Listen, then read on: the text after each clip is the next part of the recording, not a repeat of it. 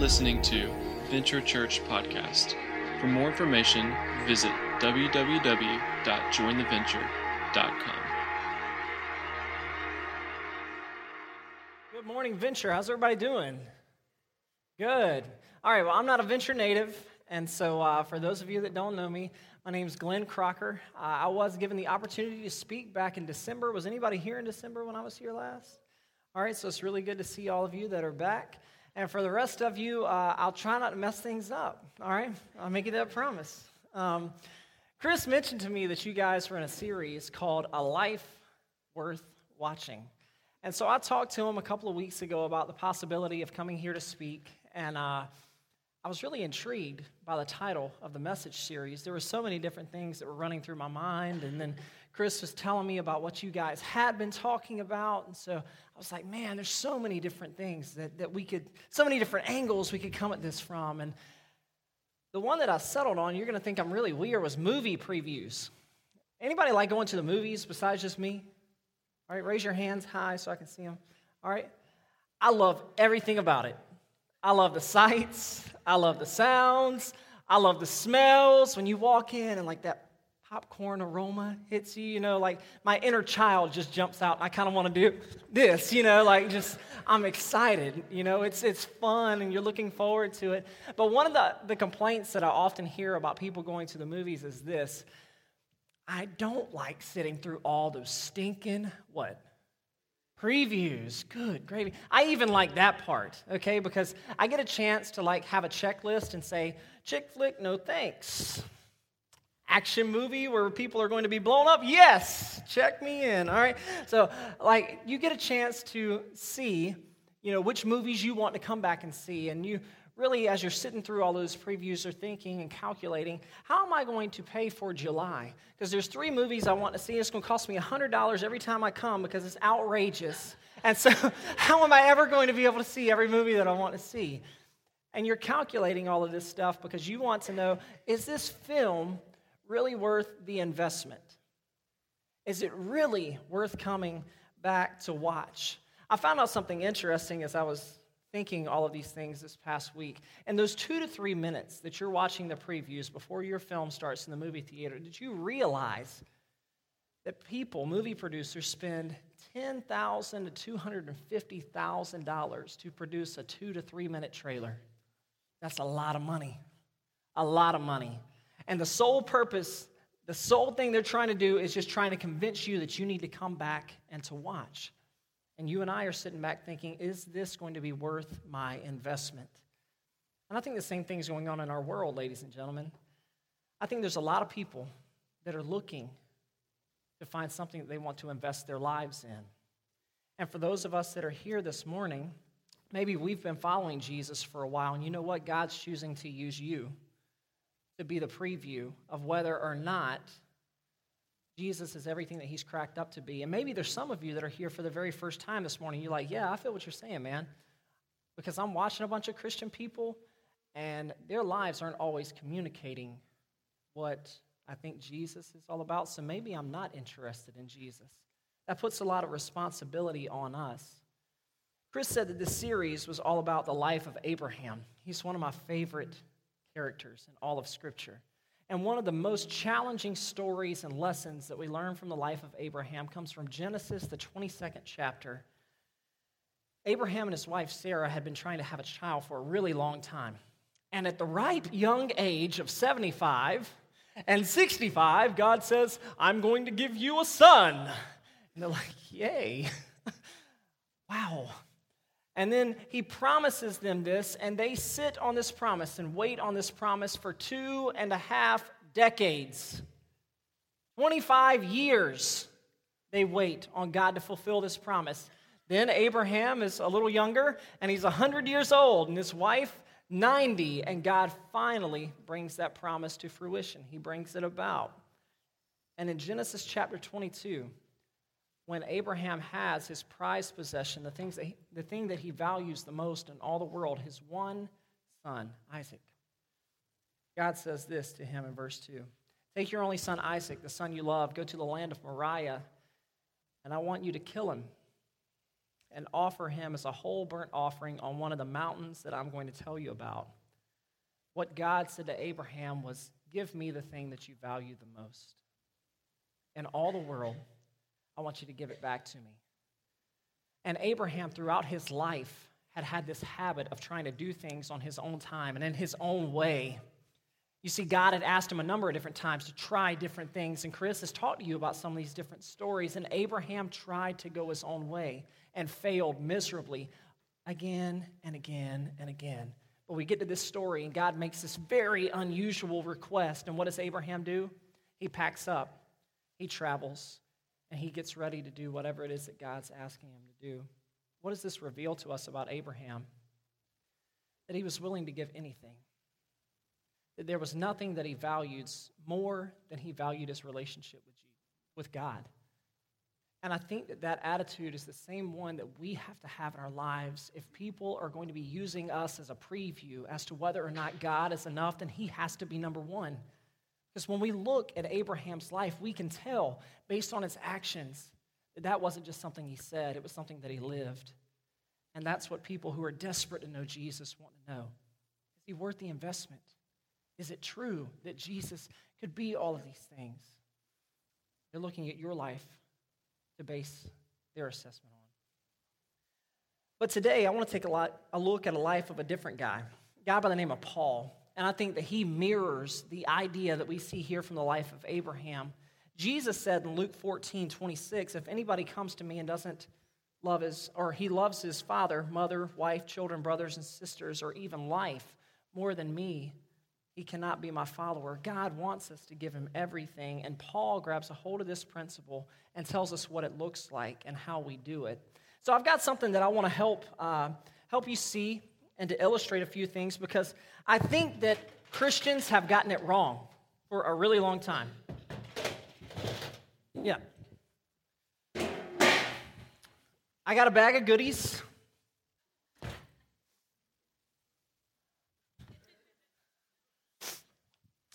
There's a bunch of different things when we start to follow Jesus that God's going to reveal to us are trash. And trash is something that that we don't want anymore. It's not going to, to help us out any. And when something's not worth having anymore and it's not going to help us out anymore, what do we do? We throw it away. It's trash. And God would have us evaluate our life and say, all right, what things are helping you get close to me and what things are still pushing you away from me? And then through deciding what those things are, we trash some different things. Maybe it's what you spend time doing on, on these you realize that, that doesn't glorify God and that God may be calling you to trash this. Well, throw it away. Or, this is one of my favorites. You keep the scorebook and you look at everybody else and you're like, I'm better than him because I did this today and he didn't. It's trash. God calls us to throw it away. Maybe it's the magazines that we hide under our bed. You know the ones I'm talking about? You know, that nobody else knows about. They're kind of a secret. Yeah, God might be calling me to trash those things. Maybe it's the attitude that we have about work. We work a lot, and that's the most important thing of our lives. We have a family and all that, but they kind of get our seconds. And so when we go to work, like that's really important to us, you know? And so we've decided that God might be calling me to like trash work. Not to quit, but in comparison to other things in my life and in comparison to him, I need to throw it away. I have to rethink it. What about this one? Here's some fun ones.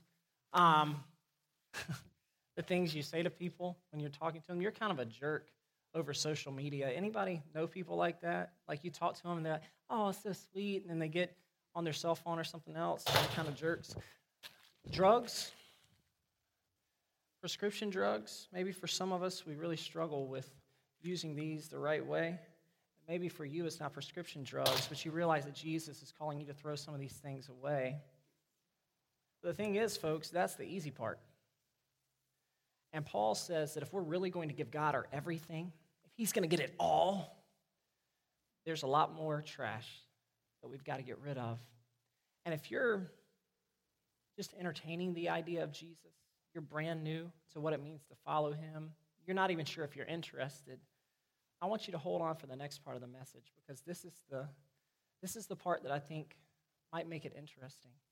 Because God's not just calling you to give away all of your trash, all of your stuff. Like, that's great. But at the end of your life, is this what you want to give to God? Hey, here's all my junk. You can have it. Aren't I good? And I'm not sure that that's enough, folks. And in the church, we run around a lot like that's everything that Jesus has called us to give him. That's not everything, not even part of it. Paul opens up the book of Philippians in chapter 3, and he shares some insights with us about what it is that we need to trash. And he tells us what we need to trash by influencing first what we have to cling to. If we can figure out what we have to cling to, what's most important, then that really does help us figure out how and what we need to trash in our lives. So Paul says this Philippians 1, or Philippians 3, verse 1. Further, my brothers and sisters, rejoice in the Lord.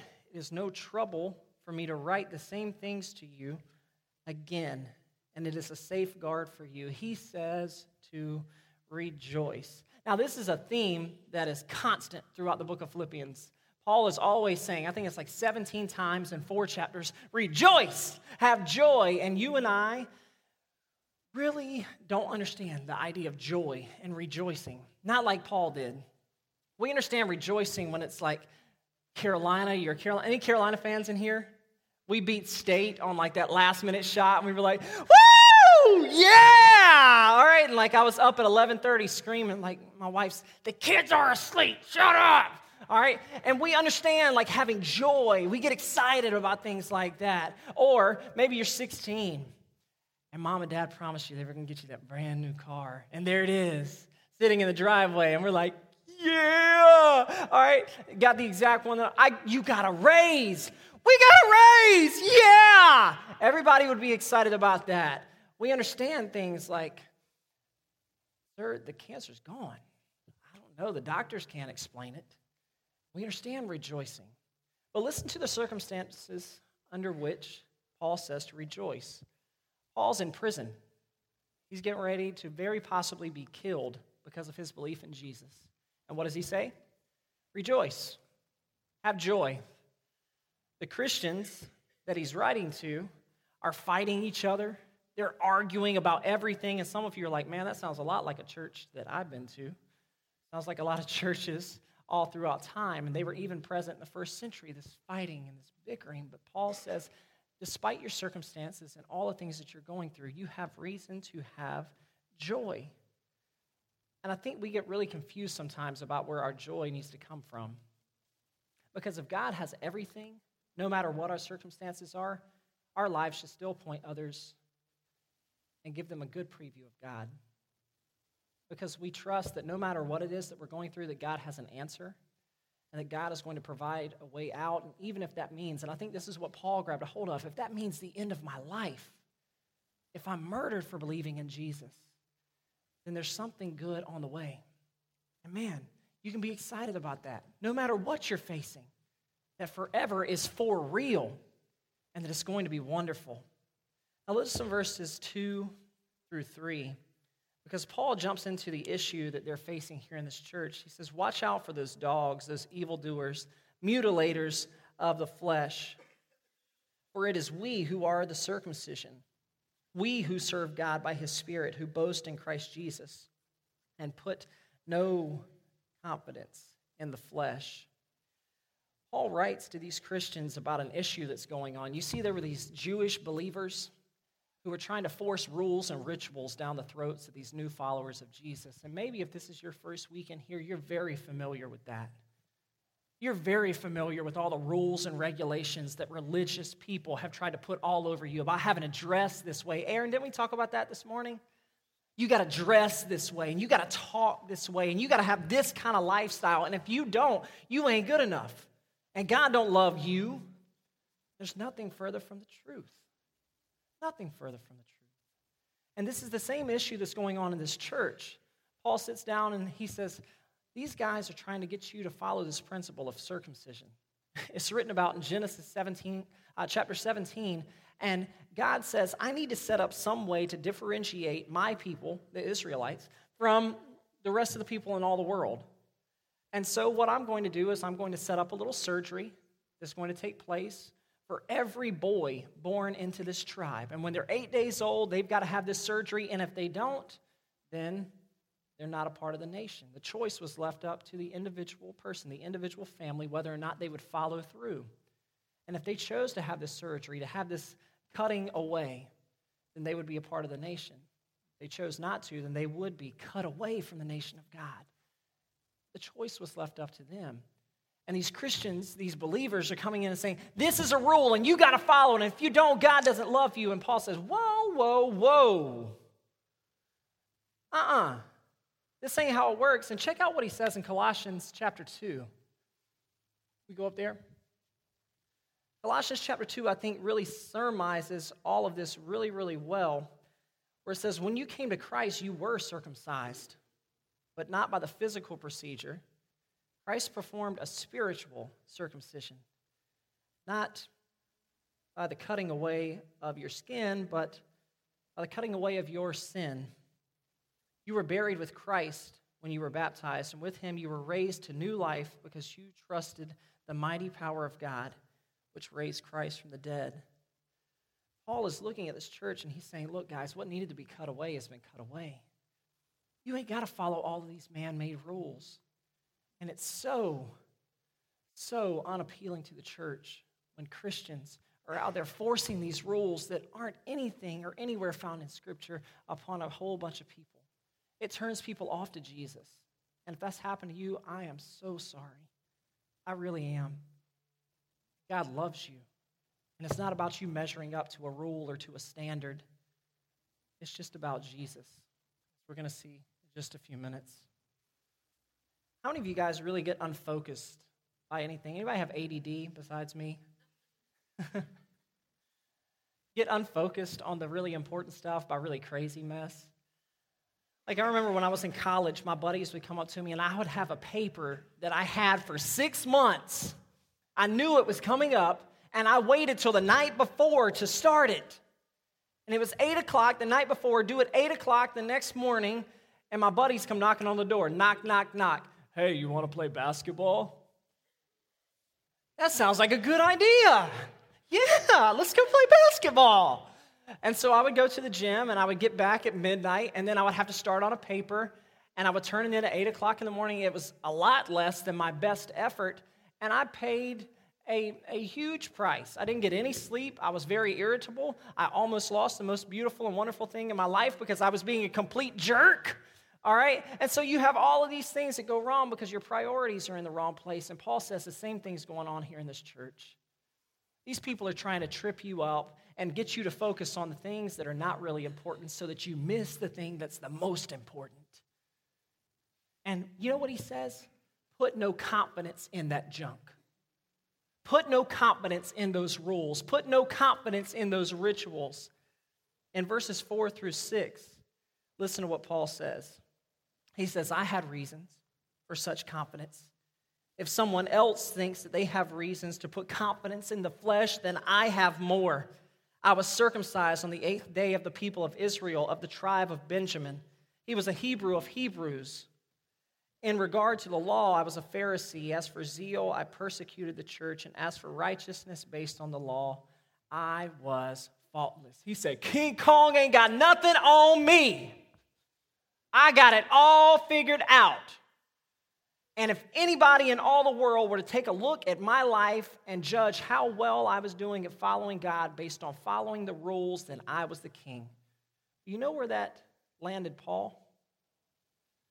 He ended up on the side of the road, blind before God, with no answers and a ton of questions.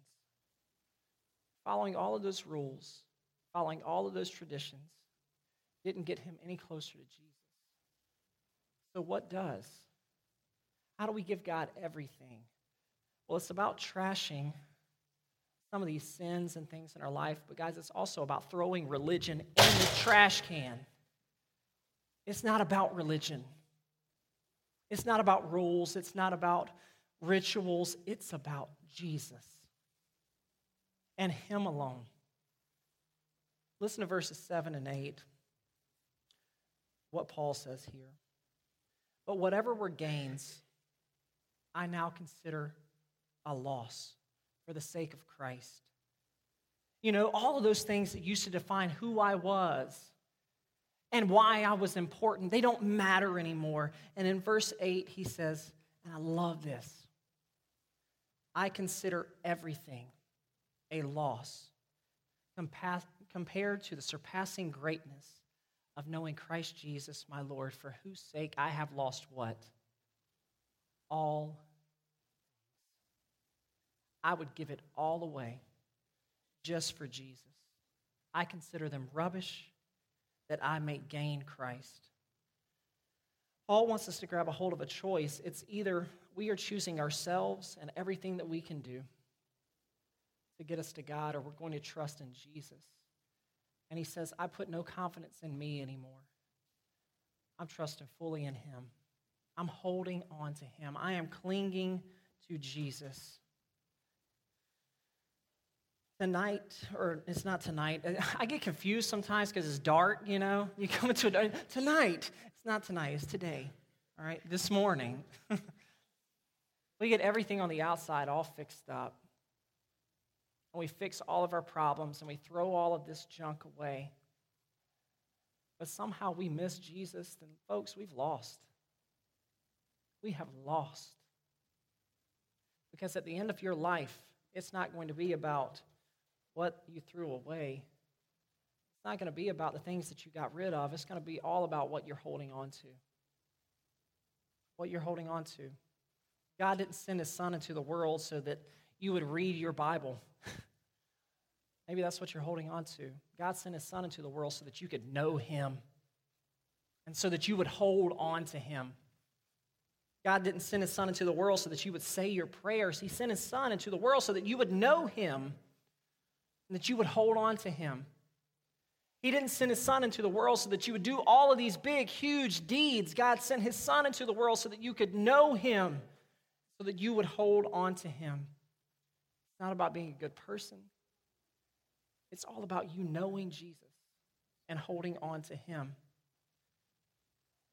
And if you're not a Christian, you can tune me out for the next few minutes. But if you are, I want to share with you one of the scariest verses in all of Scripture. Take a look at this from Matthew 7.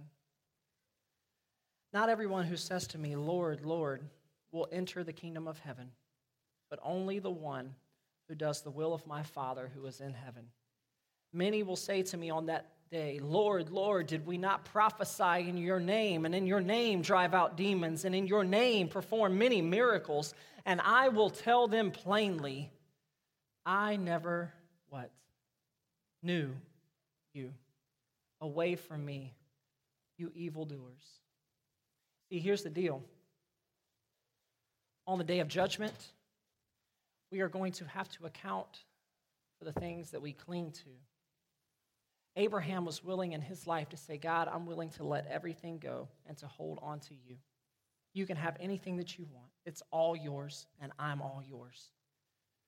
But on the day of judgment, there are going to be tons of people that are going to come on, come to God holding all of these sins and all of these struggles, and He's going to say, Depart from me. I never knew you. Then there's going to be other people who've been to church for a hundred years they're going to come holding a Bible, and every time they attended a church service, and they're going to say, God, look, this is what I hold on to before you. You know what he's going to say to them? Depart from me. I never what? Knew you. You never got rid of all of that stuff. There's going to be people that are going to come holding good deeds and all the things that they've done over their life, and they're going to say, God, this is what I hold on to and Jesus is going to say, I never knew you. You did all these things, but you never got to know me. So, where do we end up? How do we live a life like Abraham? A life that's going to point people towards Jesus? A life that's going to make a difference in this world? But when we get to the end of our life, we have to come holding Jesus. And He's it, He's all of it. That's the message. From the beginning of Scripture to the end of Scripture, you have to hold on to Jesus. That's the story. That summarizes the whole thing. That's what it means to live a life that's worth watching because there's not enough good deeds you can do to draw people to Jesus. There's not enough scriptures you can memorize to draw people to Jesus. The only thing that's going to draw people to Jesus is Jesus is a part of your life and your story. If we're going to be the previews that God's called us to be, then we have to throw some things away. We have to cling to Jesus. We have to hold on to Jesus. In your seats today, there was a note card. And this is going to be a little bit of interaction between us, what you've heard today. All of us have some trash. We all have some things that we need to get rid of. And so I want you to think over the next few minutes as we focus on Jesus. Think about how much he loved us and how he gave us his everything. What are you holding back? What's holding you back from giving God everything? So that he has all of you, so that he can make a difference in your life like he made in their lives. I want you to think about that during this time. We're going to be partaking of communion, and you can go to any one of the stations that are set up around the room. There are also trash cans, just like this one, set up in between the communion stations.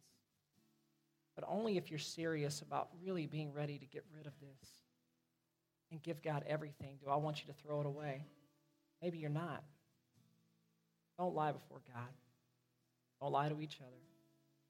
But perhaps today is the day. Time to get rid of this. If so, let's give God everything throw anything in his way. You're here for the first time. You know, maybe uh, all of this is brand new. I hope that you're just a little bit interested.